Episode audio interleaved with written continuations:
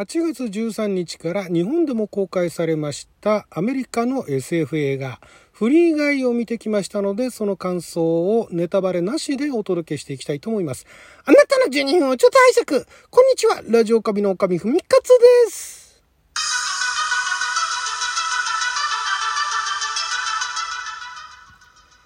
映画トークでございますが、久しぶりに劇場に行ってまいりまして、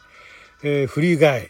見てきました。これあの予告もね、結構前から、日本語版の予告もね、えー、流れてから結構経つんじゃないですか。で、まあ、あの延期延期がね、あって、で、ようやく公開されたということで、えー、私も見てまいりましたけれども、これがね、まあ、まず最初にね、まあ、ネタバレなしでお届けしますけれども、まあ、個人的な感想を言えば、いや、本当に良かった。本当にね、良かったですね。これあのー、まあ本当に娯楽映画で、で、ファミリーでも楽しめる映画らしい。で、えー、ライアンね、レイノルズさん、主演のライアン・レイノルズさんが現代版のバックトゥザフューチャーだっていうふうに言われてるんですね。で、このバックトゥ、現代版のバックトゥザフューチャーっていうところは、ちょっとね、あの、忘れていただきたいと思います。そこね、ちょっと、それを期待されると、かえって混乱するんで、なんでバックトゥザフューチャーか、現代版のバックトゥザフューチャーかって言ったところについて私もその元記事をね、その日本語に翻訳された記事は見てるんですが、元記事をちょっと見てないんで、どういう意味で言ったのかっていうところまではわかんないんですが、多分こういうことなんだろうなと思いますんで、そこのね、バックトゥザフューチャーみたいな作品っていうのを期待はしない方がいいと思います。これはどういうことかっていうと、あの、SF 映画で、SF 映画っていうところもまたね、いろんな印象があると思うんですが、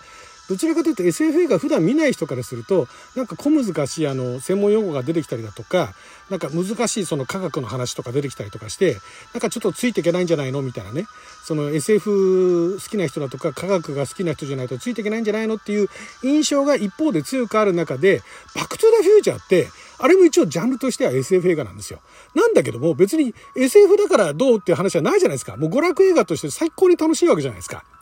まあ、中には楽しめなかった人もいるかもしれないですけども、まあ、あの作品見た当時、少なくとも当時、あの作品を見た8割以上の方たちは面白かったって口を揃えて言うと思うんですよ。その後の2、3はね、またあの、いろいろありますけれども、私は2、3も好きですけども、まあ、2は微妙なんですが、まあ、3があってようやく全部まとまってね、それはそれで面白かったんですが、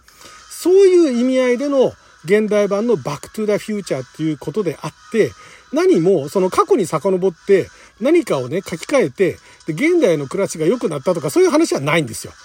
あの、いわゆるだから SF は SF なんだけれども、すごいわかりやすい SF って言ったことをね、その、えー、だからサイエンスフィクションというよりかはサイエンスファンタジーみたいなね、えー、科学的な要素は入ってくるんだけれども、そういったところは全然気にしなくても楽しめる作品だし、で、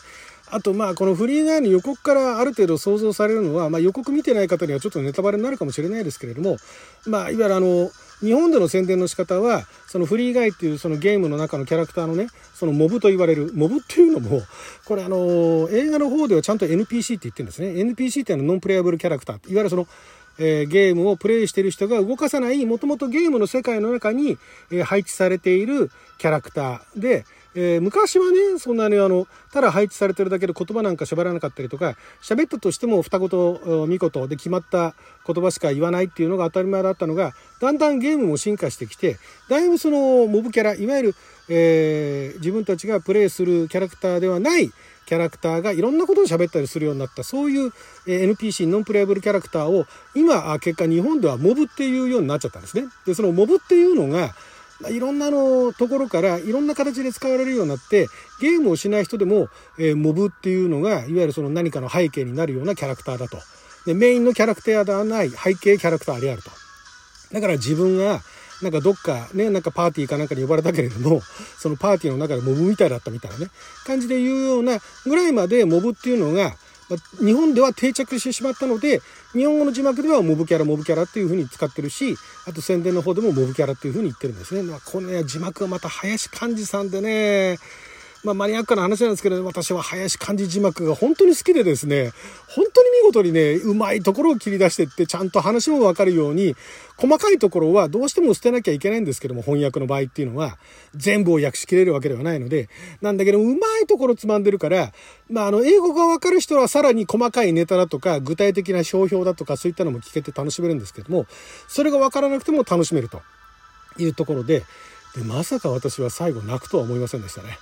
これはね、これはあの、見た人がみんな泣くかどうかっていうのは疑問です。これは私が単になんかね、ああ、よかったねっていう感じでね、いろんな意味で、いろんな意味でよかったねっていう感じで、ちょっと思わず泣けちゃったんですね。エンドクレジットあたりの手前のところぐらいでね。エンドクレジットに行く前ですね、あたりで、もうだから最後の方で、まあ泣けたというね。まあちょっとこれは参考にしないでいいと思うんですけれども。で、えー、これまああの、まずそのキャラクターがね、あの、見事というか、大体その、あの、予告編をご覧いただければわかるんですが、その、ライアン・レイノルズさんという最近ではどちらかというとマッチョなね、キャラクターだとか、あとまあ、有名になったのはデッドプールシリーズでね、コミカルな、マッチョであの、ヒーローなんだけれども、まあちょっとヒーローらしからず、で、ちょっとなんかコメディタッチみたいなね、いうキャラクターで、で、あの、デッドプールを皮切りに、だいぶあの、ライアン・レイノルズさんがあの、復活っていうか、それまでいろんな作品でいろんな主演演じて頑張ってきたんだけれども、なかなかあの、世界的なヒットを呼ぶまでには至らず、デッドプールで弾けたんですね。えー、ブレイクしたみたいなね、そんな感じになってる印象なんですが、まあ、そんなあの、ライアン・レイノルズさんが、えー、モブキャラという、どちらかというとヒーローではない普通のキャラクター。だから、いわゆるその NPC ですよね。ゲームやってる人だったらわかる NPC になっていると。いわゆるそのプレイヤーがプレイする世界ではない、えー、そのもともとそのあその世界に配置されているキャラクターというのを演じててでそこにあの人間のプレイヤーがガンガン入ってきて好き放題街の中でやってるところを、まあ、何かあのきっかけにその出会いがあって一年発起するみたいなねいうところでそこのところのあの作り方っていうのが非常にあの分かりやすいしで実際そうなるのかっていったところも、まあ、あのゲーム会社でゲームクリエイターの人たちが、えー、実際なんかその映画の感想かなんか話されてるように、まあ、あのそういうことが全く来ないとは言わないと。でそういうのが来たら面白いなっていうのは自分たちもいつも思ってるみたいなねそういうのがあってだからねこれねすごい全方位に向けて楽しめるんですよね。なんかそこを言うのは野暮だろうみたいなね。そんなのできるわけねえよみたいなね。えー、言うようなのは言うのも野暮で、そういったことは完全に最初からもうこういう世界なんだと。いうことで楽しめると。で、えー、このね、脚本をね、書かれてるのが、まずマト・リーバーマンさんっていう方が、もともとこの原案を書かれた方なんですけれども、あの方がね、まあ、有名なところだと、あの、スクビドゥですよね。あのー、なんだっけ、弱虫スクービーの大冒険とかね、ああいうあの、コミカルな、えー、コメディ作品の、あとだからクリスマスクロニクルとか、ああいう作品の脚本を書かれてる方で、その方の原案なんですね。で、もう一方、ザック・ペンさんが関わってるんですが、ザック・ペンさんっていうのは、有名なところだと、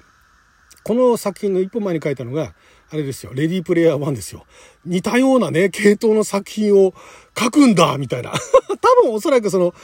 なんでしょう、似たような系統っていうか、そういうゲームの世界の中に入るみたいなの前は書きましたからね。そういったところで、そういうところのシーンかなんかの大枠のところは、おそらくはザック・ペンさんが手掛けられたのかなっていう、そういう共同脚本のやり方なのかなって気がするんですが、で、監督がショーン・レビーさんっていう、まあ、あの、この方も、あの、コメディ作品が多いですよね。で、私好きなのは、あの、12人のパパだとか、ナイトミュージアムシリーズですよね。あの監督作品本当に面白くて、もうね、あの、最初、ナイトミュージアムも完全にこれファミリー向けの映画だと思って舐めてみたら結構楽しめる、かなり笑える作品だったんで、すごい好きなんですけれども、その監督ということで非常にね、私ね、正直ね、レディープレイヤー1って前どっかでお話ししたことあるかもしれないですけど、原作は好きなんだけれども、原作の小説を映画見た時にまず、んと思って原作読んだら原作ははるかに面白かったと。で、映画はよくできてるし、すごい金かかってるし、スピルバーグなんだけれども、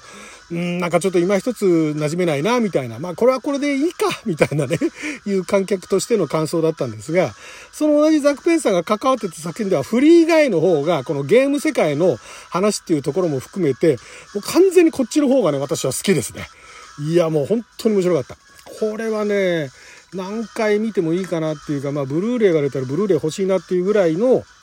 作品でした。話としては別に大した話じゃないんですよ。あの、私が今まで見てきた映画に、まあ、近い話ってなると、例えばトロンですね。一番最初のオリジナルのトロン、あれは80年代でしたっけ？であと同じく80年代に「えー、恋しくて」というね「 Some Kind of Wonderful」っていうね、えーまあ、あのロマンチックコメディではないけれどもなんかちょっとあのキュートなねティーネイジャーの恋物語みたいなねそこら辺みたいなのがミックスになったような感じだなっていうね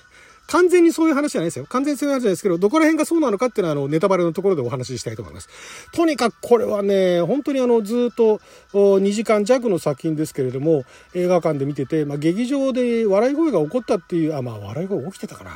ていうぐらい結構ね、楽しい作品でした。本当にね、あの、バカバカしいところもあるし、いいところもあるし、うまい具合にね、まとまってるし、かといってなんかその、なんて言うんでしょうね、啓蒙作品みたいな、なんか感動ポルノみたいな作りではないんですよ。やっぱり作ってる人たちは映画が好きだし、ゲームも好きだし、ね、やっぱりそういうあの、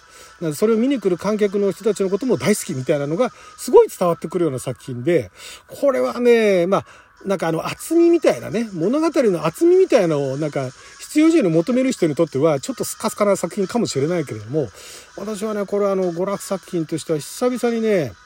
それこそバックトゥーザフューチャーを見た時のように楽しい作品だったなと。